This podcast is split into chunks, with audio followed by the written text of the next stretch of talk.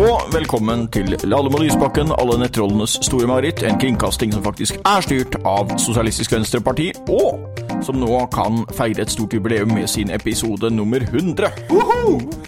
Det, øh, vi har flere lyder her. skal Vi lage har, vi, vi, har en sånn øh, Vi har kjøpt diverse festutstyr. Her er en sånn Det står 'Point base away from face and other people'. Da skal jeg ikke ta den i nærheten av deg, men jeg tror det er en slags Jeg tror det skal smelle. Vent, da. Yes! En god gammeldags smellbongbong, rett og slett. Det er veldig bra. Nå lukter det litt krutt i uh, studioet vårt her. Ja. Uh, her tar det av fullstendig. Det blir, det blir julebordet til FrPs stortingsgruppe neste her, hvis det fortsetter på denne måten. Ja, Du så det at eh, SV hadde det dyreste julebordet i år, ifølge, i hvert fall ifølge den eh, helt nøytrale journalisten i Nettavisen, Espen Teigen. Som hadde regnet på dette. Ja, men, eh, men vi må Altså, faktisk så har vi nå holdt på med Lale med Lysbakken siden april 2016. Dette er episode nummer 100. Vi har hatt hundretusener av nedlastninger. Eh, mange tusen mennesker som eh, følger hver episode. Eh, vi må jo si tusen takk til de som gidder det. Ja, Tusen takk til alle dere som stadig hører på oss. og Så vidt jeg forstår, så er det til og med blitt flere av de som gjør det utover i år. Så det ser vi med optimisme fram mot de neste 100 episodene, eller hva det blir. Eh, på det sporet med julebord får jeg kanskje nevne at på listen over rare ting jeg nå har sagt nei til, og den er etter hvert blitt ganske lang og underholdende, så har jeg nå også sagt nei til å være julenisse på julebordet til avisen Klassekampen. Og det syns jeg jo kanskje er blant de mer spesielle tingene. Jeg syns du skulle sagt ja. Ikke helt min stil. Nå viste det seg etter at jeg hadde sagt nei, så fikk jeg også høre at uh, den som hadde stilt opp i fjor, var Per Sandberg. Så jeg, jeg mistet da ikke bare sjansen til å være julenisse på julebordet til avisen Klassekampen, men også sjansen til å bli Per Sandbergs etterfølger, og det er jo ikke dårlig. det hadde vært veldig, veldig, veldig bra. Det, men vi har jo uh, da, uh, i jubileumspodkasten, så må vi jo nesten komme inn på en del ting som har skjedd i det siste før vi tar juleferie. Og akkurat idet jeg altså hadde satt av på en måte onsdagen til å skrive de siste julekortene. Mm. Uh, jeg skriver fortsatt julekort. Uh, Syns det er en hyggelig tradisjon. Uh, Istedenfor å liksom sende julemail, som er veldig inne nå. Mm. Men akkurat idet jeg har satt av timer til å bli ferdig med det, så kommer den meldingen om at nei, nå er det statsrådsskifte. Jeg bare tenker sånn her, altså Dette har faktisk vært en ganske arbeidsom høst, for regjeringen gir oss så sinnssykt mye å jobbe med. Nav-skandale og Babcock, og det er liksom ikke måte på. Og så kommer de sånn rett før vi skal ta ferie. Hva finner de på da? Sylvi Listhaug som energiminister. Ja, øh, jeg ble i utgangspunktet glad når jeg hørte dette. fordi For det første så har jeg skrevet hovedoppgave om politiske personskifter, så det er jo alltid et tema som interesserer meg. Og for det andre så jeg, har jeg tenkt mye i høst på at det er mange statsråder i denne regjeringen som bør byttes ut, så jeg så i utgangspunktet ganske positivt på det. Men jeg syns jo ikke det var all verdens endring de kom opp med. Da. Det var liksom eh, to poster og egentlig én eh, endring avgrenset til to poster. Og eh, da fikk man egentlig inn Det var jo bare gamle travere. Altså du satte inn igjen en fyr som nylig hadde gått ut av regjeringa, og som hadde sittet der. Og så, og så flytta du Sylvi Listhaug, og så satte du ut en fyr som ingen hadde merket at var med likevel. Ja, og så Altså, nå, nå, er det jo greit med litt utskiftning, for da er det jo, er det jo en del eh, statsråder igjen som vi ikke har truet med mistillitsforslag. Eh, men eh, det er høy grad av resirkulering, vil jeg si.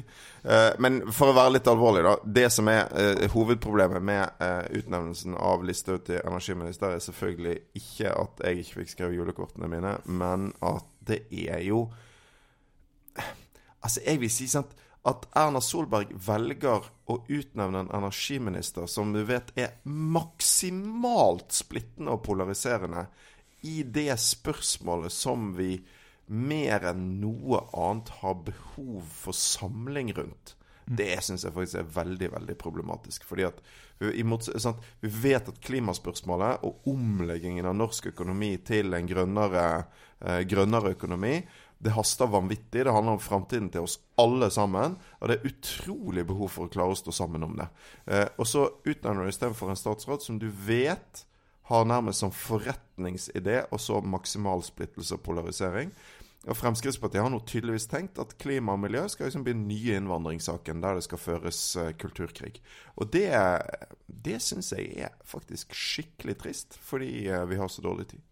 Så vidt jeg oppfattet, så var Erna Solbergs begrunnelse for det var vel stort sett at Frp ønsket det, så vidt jeg forsto. Og det eh, kan jo si litt. og Det blir jo spennende å se hvordan dette blir. Men jeg, på den andre siden så må jeg jo si at bak alle disse utspillene og, og eh, polariserende uttalelsene, så kan jeg jo ikke si at Sylvi Listhaug har fått utretta noe særlig politisk i de departementene hun har hatt til nå. Så kanskje det fra det eh, perspektivet er ganske godt nytt. Jeg er ikke sikker på om det kommer til å skje så veldig mye eh, på den eh, siden, mer enn at du kommer til å få noen livlige utspill. Det blir jo spennende å se. Ja, Det, det er sant, men, men, på den andre siden så er det faktisk sånn at vi trenger jo at det skjer en del ting her. Altså, En av de tingene som uh, hun f.eks. har vært uh, ubegripelig nok imot, det er jo uh, hav havvind. Altså det, Vindmøller på land er et kontroversielt spørsmål, og det, det er mange gode grunner til. så Det, det er en vanskelig sak. Mm. Men havvind, det er på en måte ganske opplagt at vi bør bygge ut uh, vind til havs.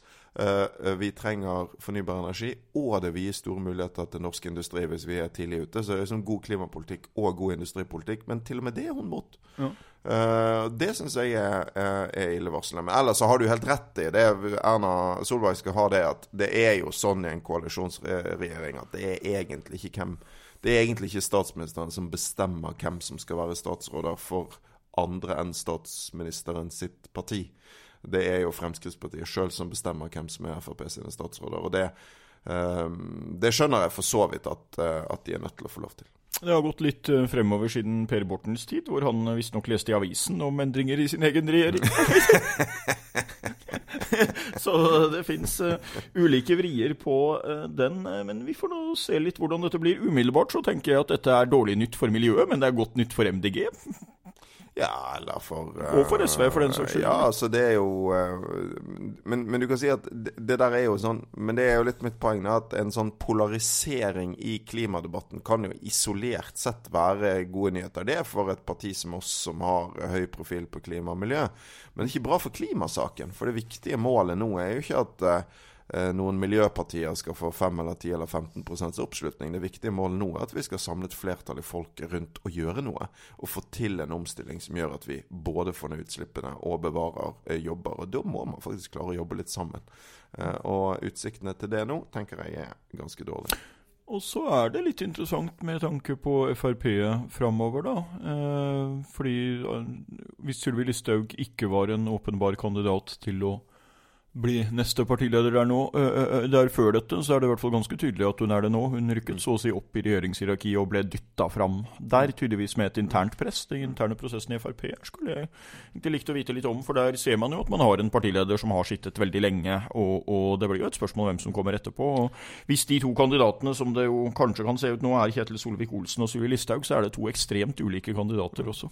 Kanskje det kan bli ditt neste prosjekt. Når du er ferdig med å skrive sånne Ap-biografier, så kan du begynne med Frp-biografier. ja, det er i hvert fall mye underholdning der, tror jeg vi kan si. Men uh, skal vi gå litt grann, uh, videre? Vi får vel uh, da nær sagt ønske regjeringen med ny sammensetning et bedre nytt år, eller hva vi skal si? Ja, altså ja. vi får i hvert fall ønske de god jul. det syns jeg vi skal. Alle fortjener en god jul. Også, også regjeringen. Ja. Eh, vi kan vel kanskje si at regjeringen godt kunne ta en lang juleferie også, egentlig. Ja, det ikke vært dumt. Det kan vi anbefale. Ja. En, en, som kanskje ikke får så god jul, er jo uh, uh, Donald Trump. Uh, jeg, jeg, tror det kan være ok nå på veien i julen at vi får en liten vurdering fra deg, Hans Olav, på denne riksrettssaken. Nå er det altså fredag før jul, og Representantenes hus har vedtatt Um, har stilt uh, Trump for riksrett, og uh, det er klart flertall mot han, men saken skal videre til Senatet. Men jeg har en sånn snikende og ekkel følelse av at dette er egentlig er ganske bra greier for Trump. Hva er din vurdering? Nei, Jeg tror du kan ha rett i det, men det, saken var et veldig stort dilemma for demokratene. Og så har de jo nesten, da i hvert fall, samla samla seg nå om å gå for denne linja. Og det som da kommer til å skje, har en del likheter til det som skjedde med Bill Clinton, ikke sant? hvor uh, det ender opp med at du får en prosess som er veldig politisk, og riksrettssaker i USA er veldig politiske. Og det var helt som venta at i Representantenes hus, hvor demokratene har et relativt klart flertall, så ville det bli flertall for å stille han for riksrett. Så er det helt utelukka, sånn det ser ut nå, at uh, det skulle bli noe kvalifisert flertall i Senatet, hvor man også må ha to tredels flertall for å avsette presidenten. Så da kommer det til å ende opp med en ytterligere polariserende eh, hendelse i amerikansk politikk, hvor man slutter partirekkene. I stor grad det samme som skjedde med Clinton. Og I et historisk perspektiv så er det litt deprimerende, fordi den der Man hadde jo denne 1860, slutten av 1860-tallssaken med den utskjelte presidenten Andrew Johnson da i 1868. Eh, som ble stilt for riksrett, og som var én stemme unna å bli avsatt. Det var jo selvfølgelig en veldig spesiell situasjon etter borgerkrigen. Men så var det liksom veldig lenge enighet om at det der riksrettsmuligheten mot presidenten, den skulle man bare ha for helt ekstreme tilfeller av maktbruk, og det skulle ikke trekkes i den politiske kampen. Men så har du fått et mer politisk polarisert USA, og så ble den brukt eh, av republikanerne. Forsøkte å bruke den politisk mot Bill Clinton, og det slo vel egentlig mer tilbake, tror jeg vi kan si.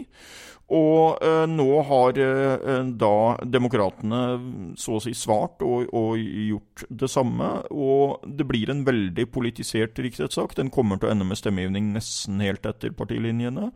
Og Donald Trump kommer til å bli frikjent, og han kommer til å forsøke å fremstille det som en seier.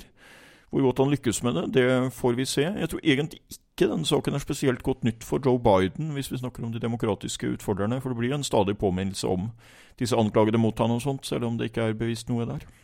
Men eh, eh selv om eh, riksrett da blir brukt som et politisk instrument, så er det jo ikke sånn at man gjør det helt uten at det er noe eh, reelt i det. Altså, Er det ikke egentlig ganske gode argumenter for å, å si at både Clinton og Trump faktisk hadde gjort seg skyldig i noe som kan kvalifisere for det? Altså, Clinton løy vel under ed, eh, det skal ikke en president gjøre. Og eh, Trump har jo åpenbart eh, eh, gjort ting i denne Ukraina-saken som en president bare ikke skal gjøre, som må kunne kalles misbruk av makt. Er ikke liksom, bevisene ganske tydelige for det? Jo da, og, men som sagt, dette er ikke en juridisk eh, eh, sak. En riksrettssak i USA, i hvert fall i nåværende situasjon, er veldig politisk. Og det kan man argumentere for, eh, og til dels argumentere godt for. Og det er klart at når man innførte denne riksrettssakmuligheten i USA veldig tidlig i USAs demokratiske historie, så var et av eksemplene som ble nevnt på hvorfor det var å, eh, nyttig å ha en slik mulighet, var at hvis man så for seg et tilfelle hvor presidenten eh, skulle eh, opptre upassende og, og, favorisere egne interesser osv. i eh, kontakt med andre land, og dermed misbruke posisjonen. Og Det ligger du veldig tett opp til her. og Sånn sett syns jeg også det er lett å argumentere for at denne saken er eh, er mer eh, riksrettssakmateriale på mye mer også enn det det var på Clinton. Clinton vil jo de fleste si at denne utroskapsaffæren og dette var egentlig en privat greie, men det er riktig som du sier at det at en president i USA lyver under ed, det er der dette begrepet 'obstruction of justice' og dette her kommer inn. Og det er nesten alltid et stort tema når sånne ting dukker opp. Det var også i forhold til Richard Nixon. ikke sant? Richard Nixon visste ikke om Watergate-innbruddet, etter alt å dømme. Men han prøvde å skjule det. Mm. og det var det som på sett og vis eh, utløste denne situasjonen. Og eh, det, det, er også et tema her. Så sånn saklig sett så kan du godt argumentere for det. Og det ville hatt en belastning for demokratene hos en del velgere osv. om man ikke hadde tatt tak i dette. Mm. Man liksom bare gitt inntrykk av at vi tar eh, valgtaktiske hensyn. Vi vil ikke starte en riksrettssak på inngangen til et valgår. Så det var et reelt dilemma, men om man valgte det riktige svaret på det, det er jeg sterkt i tvil om. Så Når ting er så polarisert som det er nå, så betyr det i realiteten bare at uh, ting befester seg, uh, og at de republikanske velgerne støtter han enda mer. Og så er det spørsmål om hva, hva den etter hvert krympende gruppen i midten som kommer til å avgjøre valget, uh, faktisk mener om det her. Det, det kan jo egentlig minne det her om en annen ting jeg tenkte vi måtte snakke om i dag. og Det er valget i Storbritannia. Fordi eh, Labour før dette valget var vel i et dilemma som på en måte ligna litt på demokratene sitt. I hvert fall i den forstand at du, du, eh, du skal prøve å tilfredsstille veldig ulike grupper. Uh, og uh, altså valget i Storbritannia, som hvis med mindre man har liksom befunnet seg på planeten Mars i det siste, har man fått med seg at Boris Johnson vant en knusende seier. Og det ble et forferdelig nederlag for uh, Labour. En trist valgkveld, må jeg si. fulgte med på det. har jo hatt jeg og mange andre på venstresiden mye håp knyttet til um, det radikale prosjektet uh, som venstresiden i Storbritannia prøvde å, prøvde å gjennomføre. Det gikk uh, ordentlig i dass. Og en, det er ingen tvil om at en viktig grunn til det er at Labour kom sånn i skvis mellom kravet fra mange medlemmer, aktivister og kjernevelgere på den ene siden om å ta kampen for å unngå brexit og forbli i EU. Og eh, de arbeiderklassevelgerne som eh, Labour alltid har vært avhengig av, eh, særlig i Nord-England, som i stor grad stemte for å gå ut av EU. Og det man så nå, var jo at eh, eh partiet satset, og Corbyn satset alt på en linje der en skulle snakke om andre ting enn brexit det er veldig vanskelig å føre en valgkamp der du ikke vil snakke om det som er den viktigste saken i, i valget. Ja. Og, og, de gjorde det jo da ganske bra blant de velgerne som ville forbli i EU, men har tapt nok velgere eh, i disse her eh, livbastionene, som også er klassiske arbeider, eh, arbeiderbyer nordover, eh, til at eh, de gikk skikkelig på trynet. Ja, en sånn liten, rar historisk parallell det er faktisk de aller første valgene her i Norge på begynnelsen av 1900-tallet. Helt på begynnelsen. Da hadde jo Arbeiderpartiet en strategi om at de ville ikke snakke om dette spørsmålet med unionsoppløsningen, og det var kanskje heller ikke helt velegnet. Det var en sak som velgerne etter hvert ble ganske opptatt av.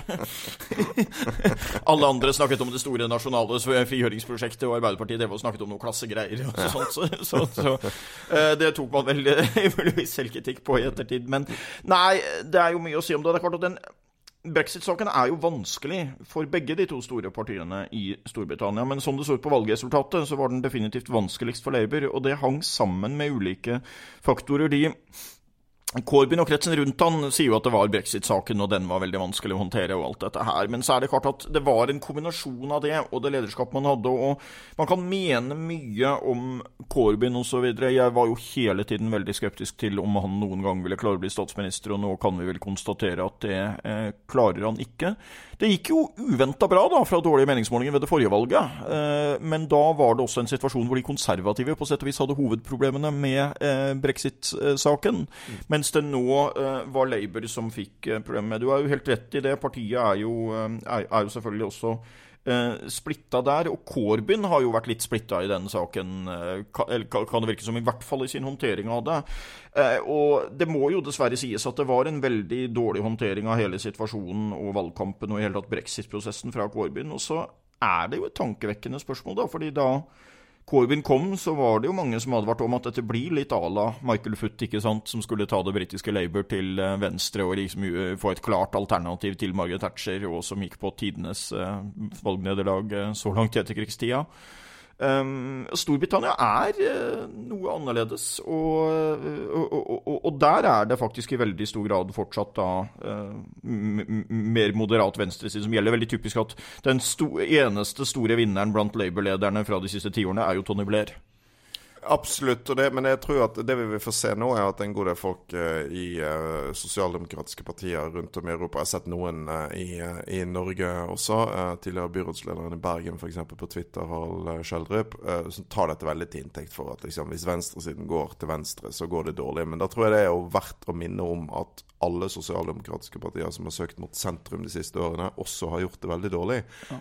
og nettopp det at Labour gjorde det så bra i valget i 2017, tyder på at det ikke var den politiske plattformen som var problemet, men eh, både at brexit splittet de velgerne de skulle nå, og at det har vært åpenbare, det er jeg helt enig med deg, åpenbare problemer knyttet til lederskapet. For selv om du har et spennende politisk prosjekt, så må du ha eh, ledere med strategiske evner og karisma nok til å bære det gjennom. Eh, og, og det Eh, er det vel mye som tyder på at en ikke har hatt her. Altså klart at Det er en annen ting også som mange peker på som kan ha noe å si for disse arbeiderklassebastionene, er jo også Corbyns sånn ståsted i sikkerhetspolitikk. Det er dype også sånn militære tradisjoner uh, i, uh, i, mange arbeiderklassefamilier i, i Nord-England f.eks.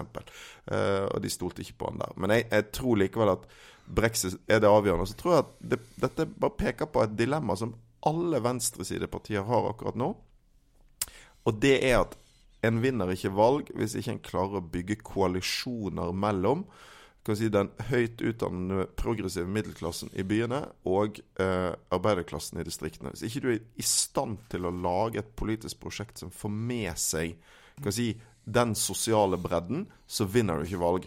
Uh, og det som har skjedd med, med brexit i, i, Storbritannia, er at det har blitt et sånt identitetsspørsmål som nettopp splitter de her gruppene som venstresiden er avhengig av å, å samle. Det er jo gifte for, uh, for uh, ethvert sånn radikalt progressivt prosjekt sitt, sitt, mulighet til å få flertall. Ja, Vi får komme tilbake til hva som skjer videre med det britiske Labour, som jo befinner seg i en krise. Det er jo klart, selv om det er litt uklart prosess videre, så må det jo komme en ny partileder, og forhåpentligvis da en noe yngre partileder. Jeg tror det er veldig stor sjanse for at det blir en kvinne, men jeg har ikke lyst til å gå ut med noen navn foreløpig, så vi får, eh, vi får se hva som kommer der. Men jeg tror også det er en lærdom her på dette at du kan like Corbyn eller ikke like Corbyn, men et parti kan ikke være så splitta som det Labour har vært over lang tid. Og Corbyn hadde jo fra start et veldig stort problem med at han hadde en svak stilling i parlamentsgruppa altså blant de som skal gjøre jobben og, og drive politikken i parlamentet. Det klarte han egentlig ikke å gjøre noe med. Altså, De var litt svingninger og sånt der.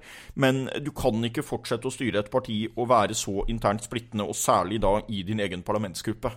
Som det han endte opp med å være. Så Corbyn klarte aldri å samle partiet, og han klarte aldri å få den ytre appellen. Der gikk en av ballongene. Ja, det er ballonger i studio pga. Ja. Av festen. Jeg, jeg, er enig med deg i det, eh, Hans Olav, men jeg tror han skal huske på at de siste årene har Labour da blitt det største medlemspartiet i Vest-Europa, særlig pga. en enorm mengde unge, eh, radikale mennesker som kom inn i forbindelse med Corbyn-prosjektet. Jeg tror i hvert fall at en ny leder nå hvis en sånn som Tony Blair og andre antydet liksom støter alle disse menneskene fra seg, så gjør man jo en enorm feil. Labour vant jo faktisk solid blant de yngste velgerne også i dette valget. Så en må liksom klare nå å ikke, ikke skyve de fra seg, men finne en måte å bygge bro til de mer tradisjonelle velgerne. Det der er et veldig interessant tema, fordi noen ganger, også i norsk politikk, så har man hatt den situasjonen at den lederkandidaten som på sett og vis treffer egne medlemmer godt, og på en måte til og med kan klare å få inn en del nye medlemmer, kanskje ikke nødvendigvis er den som er best til å vinne kampen om de store velgerne. Og det gjelder nok særlig hvis det er et så stort parti som det er snakk om her. Altså Hvis man skal prøve å få ikke 10% av velgerne, men prøve å få 40% av velgerne, og sånt, mm. så kan det være ganske stort avvik der. Men vi får komme tilbake til det også. Hva mer har vi på timeplanen i dag, da? Det er jo på tide å gå til Du spør oss, er det ikke det, da? Og, da, og det passer egentlig veldig bra, fordi vi har fått et spørsmål fra Jakob Hansen i Skien. Du spør oss er altså vår faste spalte, der du kan sende inn et spørsmål til oss. Og det pleier å skje på Instagram i forkant av sending. Og eh, Jakob, han eh, spør Fører ikke det at man ikke er med i EU, til økt nasjonalisme? Uh, det passer godt med det vi akkurat har diskutert, egentlig. Hvis vi vender blikket hjem igjen til Norge, jeg regner med det er det som er Jakobs utgangspunkt. Um, du er jo historiker, Hans Olav, så du kan kanskje si noe om det der. Altså, sånn Norsk nasjonalisme og EU-motstand, hvordan skal en forstå det der, egentlig? Ja, det der er et stort og komplisert tema, så jeg hadde umiddelbart lyst til bare å svare nei, og så gå videre til gode ting. Eh, men, men eh, det er kanskje litt Det er feig løsning. Feig løsning. Blir litt lettvint. Men det er klart at når du har land som Norge, så har du jo masse partier og masse ulike grupper, heldigvis. Og når du da får den type situasjonen som du hadde med EF og EU-avstemningen, og to alternativer og sånt, så får du nødvendigvis en del ganske strange bedfellows, som det kalles på engelsk. Altså en del litt sånne rare saker. Og det er klart at eh, det er mange rare folk som ellers ikke ville vært enige, som havner på riktig side. Jeg vet ikke, Har du hørt hvem som var den første norske politikeren som tok til orde for at Norge skulle bli del av et uh, internasjonalt samarbeid av den type som EU er? For det er et ganske intrikat svar på det. Nei, det vet jeg ikke. Vidkun Quisling. Uff da. Han så for seg Han argumenterte jo i sine ganske, tidvis ganske diffuse politiske tanker, og, og, og, selvfølgelig veldig fjernt for den tiden, men han argumenterte jo da eh, på mange måter som påvist bl.a. i eh, Ole Kristian Grimnes nye historiebok eh, om eh, eh, for dette at man skulle ha et sånn stort eh, samarbeid, man skulle viske ut landegrensen. Han så for seg at det var tyskdominert, da. Men det ble det jo for så vidt også. og et helt annet Tyskland enn i hans tid. Men der, der har du altså den store norske nasjonalisten og, og NS-eren var da den første som egentlig lekte med den type tanker, og at Norge skulle inngå i det. Mm. Eh, I hvert fall om man skal tro eh, noen av de historiske eh, bøkene og de ledende historikerne der. Eh, så skal ikke jeg på noen måte bruke det mot folk som er EU-tilhengere, og liksom hevde at det er dere eh, automatisk sympatisører der, eller noe sånt. Men det er et, det er et komplisert spørsmål. Jeg syns den siste avstemningen om brexit i Storbritannia snakket vi jo om her på podkasten i en tidligere episode, og den var jo ganske urovekkende der. Og det er klart at en del av den nasjonalismeargumentasjonen man la opp til fra exit-tilhengernes side, var verken du eller jeg særlig bekvem med. Men her må man ta litt utgangspunkt òg, fordi Storbritannia ønsker jo på sett og vis å gå ut av EU for å kunne gå lenger til høyre politisk, altså for å slippe unna en del for å ha, kunne begrense innvandringa, for å kunne unngå en del sånne minstestandarder på lønnsnivå osv. Som, som, som EU har. Mens i Norge så er det motsatt, at Norge befinner seg jo på mange måter til venstre for EU-fellesskapet og EU-gjennomsnittet politisk, og ville da tatt et steg til høyre ved å, ved å gå inn. Så kan man jo spørre, da, er nasjonalismen mer fremtredende i Norge som står utafor, enn det den er i en del land innafor? Jeg syns jo ikke umiddelbart det. Ser ikke sånn ut. Hvis du sammenligner, bare tar en enkel sammenligning med Norge og Sverige, så eh, klart Jeg er ikke noe stort tilhenger av Frp, men hvis valget står mellom de og Sverigedemokraterna, så mm. kommer jeg nok definitivt til å foretrekke Frp en stund til. Og, og et lite paradoks der er for øvrig at en del av disse nasjonalistene i EU-landene havner jo i Europaparlamentet, har du lagt merke til det? Ja, det gjør det, men, men, dette er jo et ganske viktig poeng. For jeg mener at det, sant, EU sin, det at EU rykker framover mot mer og mer av en sånn superstat uten at befolkningen i Europa er klar for det, mm. det bidrar jo til økt nasjonalisme. Det er det ingen tvil om. Det ser du i Frankrike, du ser det i Italia, du ser det i Tyskland nå. Uh, og det uh, så, så, jeg mener svaret uh, på spørsmålet er nei. også, men, men, så mener jeg det er viktig å, å, å huske på det at EU-spørsmålet er forskjellig i ulike land. Uh, og uh, i Norge så har EU-motstanden alltid vært dominert av si, det du kan kalle sentrum-venstresiden. Carl I. Hagen var jo for EU-medlemskapet i 1994. Mm. Uh, Fremskrittspartiet drev kampanje for ja. Så det har vært et sentrum-venstre nei. Og også kan vi si hele spørsmålet om nasjonal sjølråderett i norsk historie har jo vært egentlig et spørsmål drevet fram av progressive krefter, mens eliten har sett til utlandet. Uh, sett til uh, København og til Stockholm og senere til, til, til Brussel. Så har jo som for et lite land som Norge med en historie som, uh, som, et undertrykt land, så har jo kampen for nasjonal selvråderett også gått tradisjonelt hånd i hånd med hva si, småkårsfolk sin kamp for å bestemme mer over seg sjøl. Ser du på Storbritannia, så blir dette ganske annerledes, selvfølgelig. Sant? Altså, uh, når du, uh, spørsmålet om nasjonal selvråderett i Storbritannia blir jo lett til en romantikk rundt det gamle imperiet og stormaktsambisjoner og sånn og et ønske om å ikke dele makten med, i Europa med Tyskland og Frankrike. Altså, så det er klart at du kan ikke sammenligne Boris Johnson sitt uh, nei med, uh, med uh, Kristin Halvorsen og Arne Inger Lahnstein sitt nei på, på 90-tallet, eller, eller, vårt nei i dag. Og, vi, og, du, og, og, det mener jeg er et problem i norske debatten nå, at mange ser den britiske EU-debatten gjennom norske briller. og Det kan føre til to forskjellige feil. Det ene er jo at en tolker all EU-motstand i Storbritannia som bare et uttrykk for liksom, rasisme og fremmedfrykt og sånn, noe det eh, åpenbart eh, ikke er når du ser på eh, de ganske legitime grunnene som mange eh, i den britiske arbeiderklassen f.eks. kan ha for å si nei. Men andre feilen er jo at en begynner også for det nei-folk i Norge, å gjøre Boris Johnson til en slags, eh, en slags eh, helt. Jeg syns det er en del tendenser til det på kommentarplass i Klassekampen f.eks. Uh, og det er klart at det nei-et som de konservative i USA, nei, Storbritannia står for, det handler om mer frihandel, det handler om mer høyrepolitikk. Det handler om litt sånne britiske stormaktsdrømmer.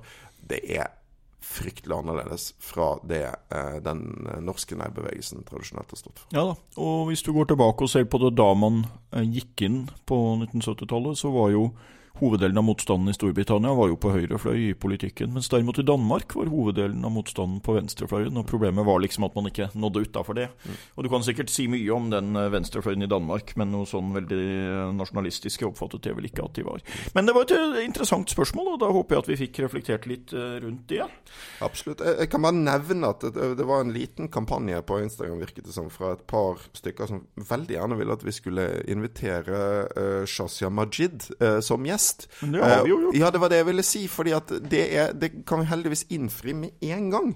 Fordi uh, Shazia var gjest i uh, en episode 18 18. april i år for å snakke om sin strålende bok 'Ut av skyggene' om uh, historien til uh, norske innvandrerkvinner. Så jeg bare anbefaler alle som har lyst til å høre vår prat med Shazia, om å finne fram den episoden. 18. april, altså, i uh, podkastarkivet. Ja.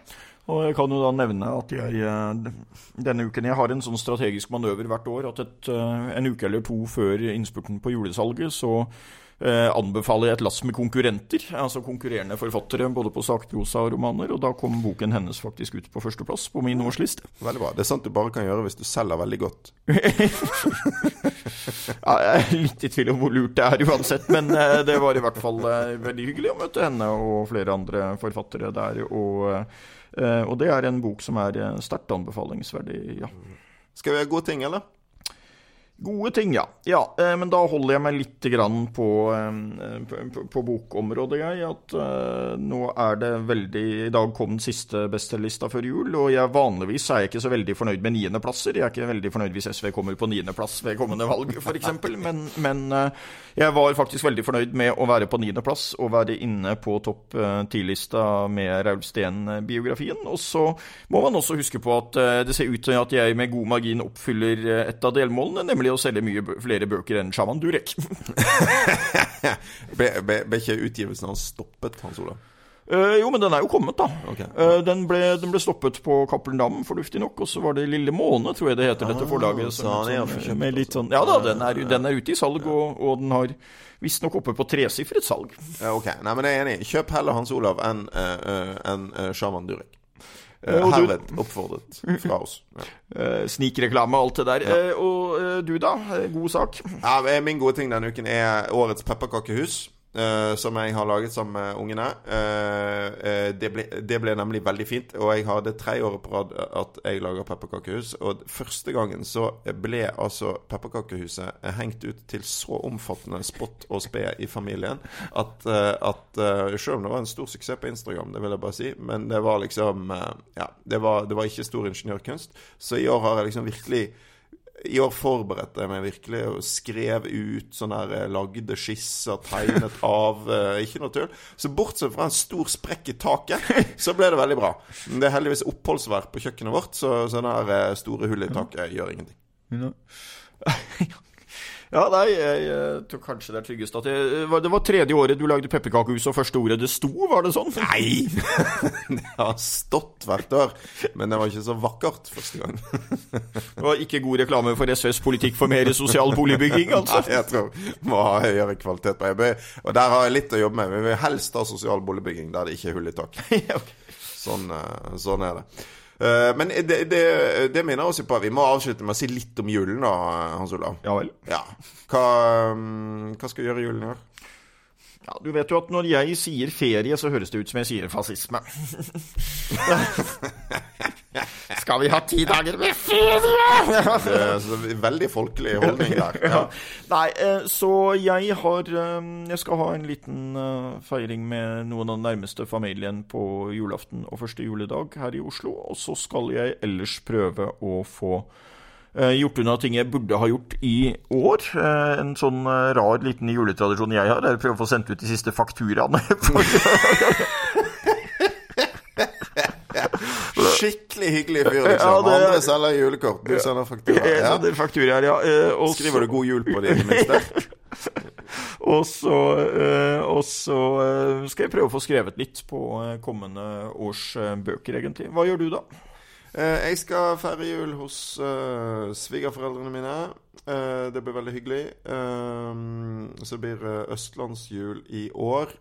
så skal vi ha mye folk på besøk andre juledag, så da skal jeg prøve meg på noe jeg ikke har gjort så ofte før. Det å, å lage ribbe. Mm. Det er jo sånn, altså Jeg er vokst opp med pinnekjøtt. sant? Vestlendinger spiser pinnekjøtt til jul, så jeg er ikke sånn veldig erfaren ribbelager. Så, må, så spørsmålet er jeg blir svoren sprø eller ikke. Jeg regner med det finnes mange gode tips på nettet. Uh, og så uh, håper jeg kanskje at det blir noen skiturer. Med stille, rolig, deilig jul. Altså, jeg eh, Bare for å ha sagt det med en gang, så mener jeg ferie er det helt motsatte av fascisme. Ferie er skikkelig, skikkelig bra. jeg skal ikke sende ut en eneste faktura. Nei, men uh, greit. Da lover vi å komme sterkt tilbake til det nye året i kommende podkastepisoder. Og så går vi vel inn for landing på får, denne eh, julespesialen. Gå inn for landing på vår veldig tradisjonelle måte ved å drive litt reklame for oss sjøl. Um, husk at du kan abonnere på eh, Lysbakken der du finner dine podkaster. Gi oss gjerne en rating i iTunes eller Apple Store, som det vel heter uh, nå. Uh, hvis du har ris og ros til oss, eller et spørsmål til du spør oss, så sender du det til l og l.sv.no. Tusen takk til deg som hørte på. Takk til um, Hans Wold Husum bak uh, spakene. Og han fikk nå akkurat en julegave, så jeg sender ikke bare ut fakturaer her. Dere får hver deres bok i julegave. Nå var jeg snill. Ja. Tusen takk, Hans Olav. Uh, du skal få gaven din uh, etter sending. Ja. Mm. Hans Olav, det er én ting igjen vi må gjøre, uh, og det er å si god jul. God jul, og takk for følget så langt. Vi er ferdig med episode nummer 100, og vi kommer tilbake med mange flere i det nye tiåret.